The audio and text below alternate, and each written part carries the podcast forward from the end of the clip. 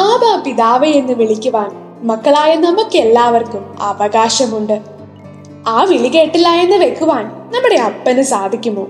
ഇല്ല ഒരിക്കലും കഴിയില്ല. അതിന്റെ ഏറ്റവും ബെസ്റ്റ് എക്സാമ്പിൾ തന്റെ ഏകജാതനായ ഈശോയെ നമുക്ക് നൽകിയതാണ്. അവനിലൂടെ നമ്മുടെ പാപങ്ങൾക്ക് അവിടുന്ന് പരിഹാരം ചെയ്തു. അങ്ങനെ നമ്മോടുള്ള സ്നേഹത്തിന്റെ ആഴം അവിടുന്ന് നമുക്ക് കാട്ടിത്തന്നു. ഏറ്റവും മികച്ചത് മാത്രം മക്കൾക്ക് കൊടുക്കുവാൻ ആഗ്രഹിക്കുന്ന ഒരപ്പന് അതിൽ കുറഞ്ഞതൊന്നും നമുക്ക് തരുവാൻ സാധിക്കില്ലാന്നേ. നമ്മുടെ പിറകെ നടക്കുവാനല്ല നമ്മുടെ കൂടെ നടക്കുവാനാണ് ഇഷ്ടമെന്ന് പറഞ്ഞ് ഈശോയിലൂടെ നമ്മുടെ കൂടെ നടക്കുവാൻ പരിശുദ്ധാത്മാവിനെ വാഗ്ദാനം ചെയ്തു. ആ പരിശുദ്ധാത്മാവിനെ നൽകുവാൻ നമ്മുടെ അപ്പൻ എന്നും തയ്യാറായി നിൽക്കുകയാണ്.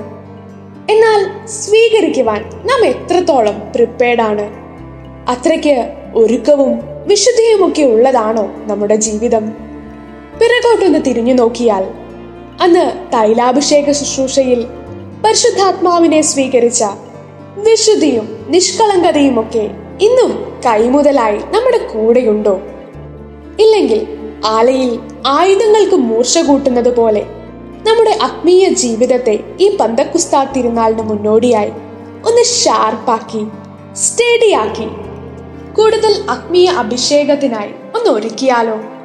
വിശുദ്ധിയിലായിരുന്നു കൊണ്ട് പ്രാർത്ഥനയോടെ നമ്മുടെ അവകാശമായ പരിശുദ്ധാത്മാവിനെ നമുക്കിങ്ങും മേടിച്ചെടുക്കാന്നേ അതിനായി നമ്മളെ തന്നെ ഒരുക്കാം. അങ്ങനെ പരിശുദ്ധാത്മ അഭിഷേകത്തിന്റെ നിറവിൽ നമുക്ക് ജീവിക്കാം.